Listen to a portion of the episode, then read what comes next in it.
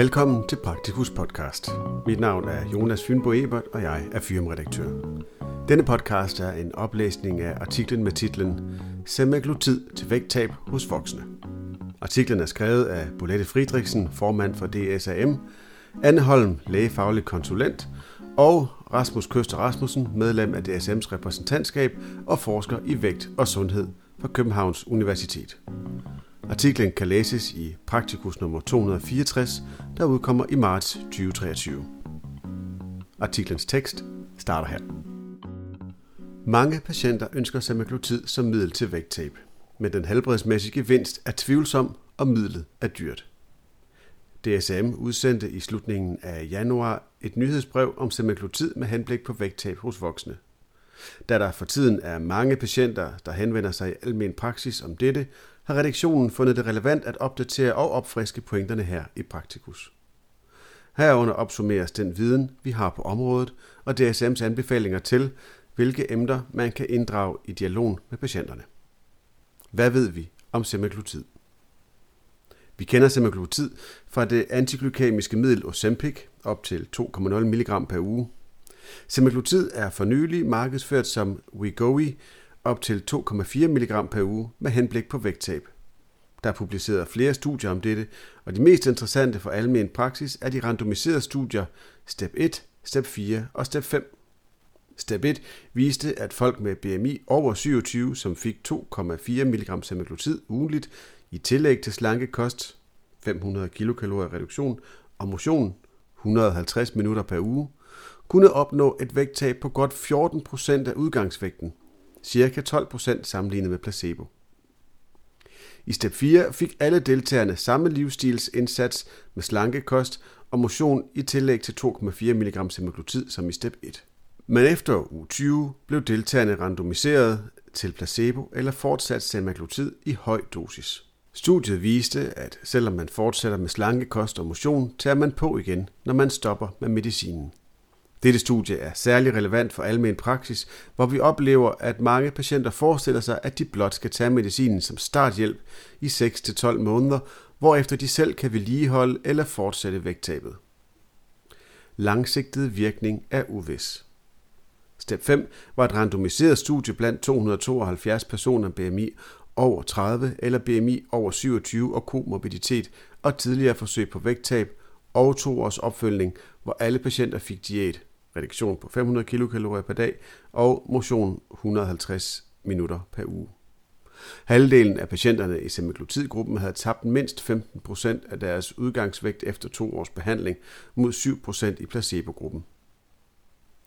I alt 23% af patienterne tabte sig under 5% mod 66% i placebogruppen. Forløbig har ingen langtidsstudier vist, om farmakologisk opnået vægttab påvirker risikoen for hjertekarsygdom eller dødelighed. Vi ved dog fra studier af vægttab, som er opnået ved livsstilsindsatser, at der ikke er nogen effekt på forekomsten af hjertekarsygdom. Vi ved ikke noget om virkningen af semaglutid ud over to år, når man tager den i høj dosis med henblik på vægttab, men vægten synes dog at stige igen efter omkring to år. De er uvist, om man reelt kan opretholde det store observerede vægttab i længden, selvom man fortsætter med at tage medicinen. Stabet-studiet fulgte nogle af deltagerne i yderligere et år. I dette opfølgningsstudie stoppede både medicin og støtte til livsstilsindsats efter 68 uger. Herefter sås en gradvis vækststigning. Det vil sige, at semaglutid sammen med diæt og motion kan være ganske effektivt til vægttab hos personer med BMI over 30 eller BMI over 27 og komorbiditeter. Det er dog tvivlsomt, om man kan opnå samme store vægttab i almen praksis, hvor der ikke er samme støtte til højintensive livsstilsindsatser som i studierne. Ikke tilskudsberettiget. Lægemiddelstyrelsen og Medicintilskudsnævnet har vurderet, at præparatet ikke skal være tilskudsberettiget, da den helbredsmæssige gevinst er tvivlsom og prisen høj, op til 35.000 kroner per år. Det er uvist, om man nedsætter risikoen for hjertekarsygdom hos mennesker, der ikke har diabetes. Derudover tager mange det meste på igen i løbet af et år, efter man stopper med medicinen. Man skal være opmærksom på, at alle studier af semaglutid som slankemedicin er finansieret og udført af Novo Nordisk, som også ejer patentet på medicinen. Så kommer der en tekstboks. Hvad kan man sige til patienterne? 1. Afsæt god tid og tag en grundig snak med patienten.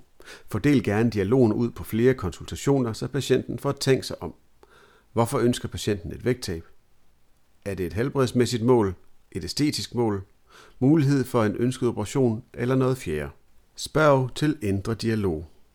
Fortæl om selvstigmatisering, plant idéer om kropsaccept og kærlig selvomsorg. Man kan godt være tyk og sund. 3. Giv faktuelle oplysninger. Medicinen virker ved at give øget mæthedsfølelse. Det har en vis effekt på kropsvægten og på nogle af de fysiske gener ved høj vægt. 4. Nævn mulige risici.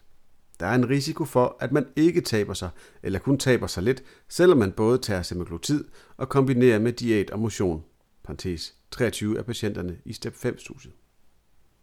5. Nævn alle bivirkninger. Bivirkninger fra mave og tarm er almindelige og er en hyppig årsag til ophør med medicinen.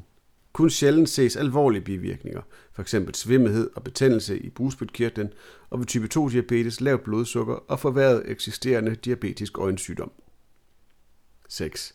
Tal om prisen. Behandlingen er livslang, hvis vægttabet skal holdes. Medicinen er dyr og er ikke tilskudsberettiget. Artiklens tekst stopper her.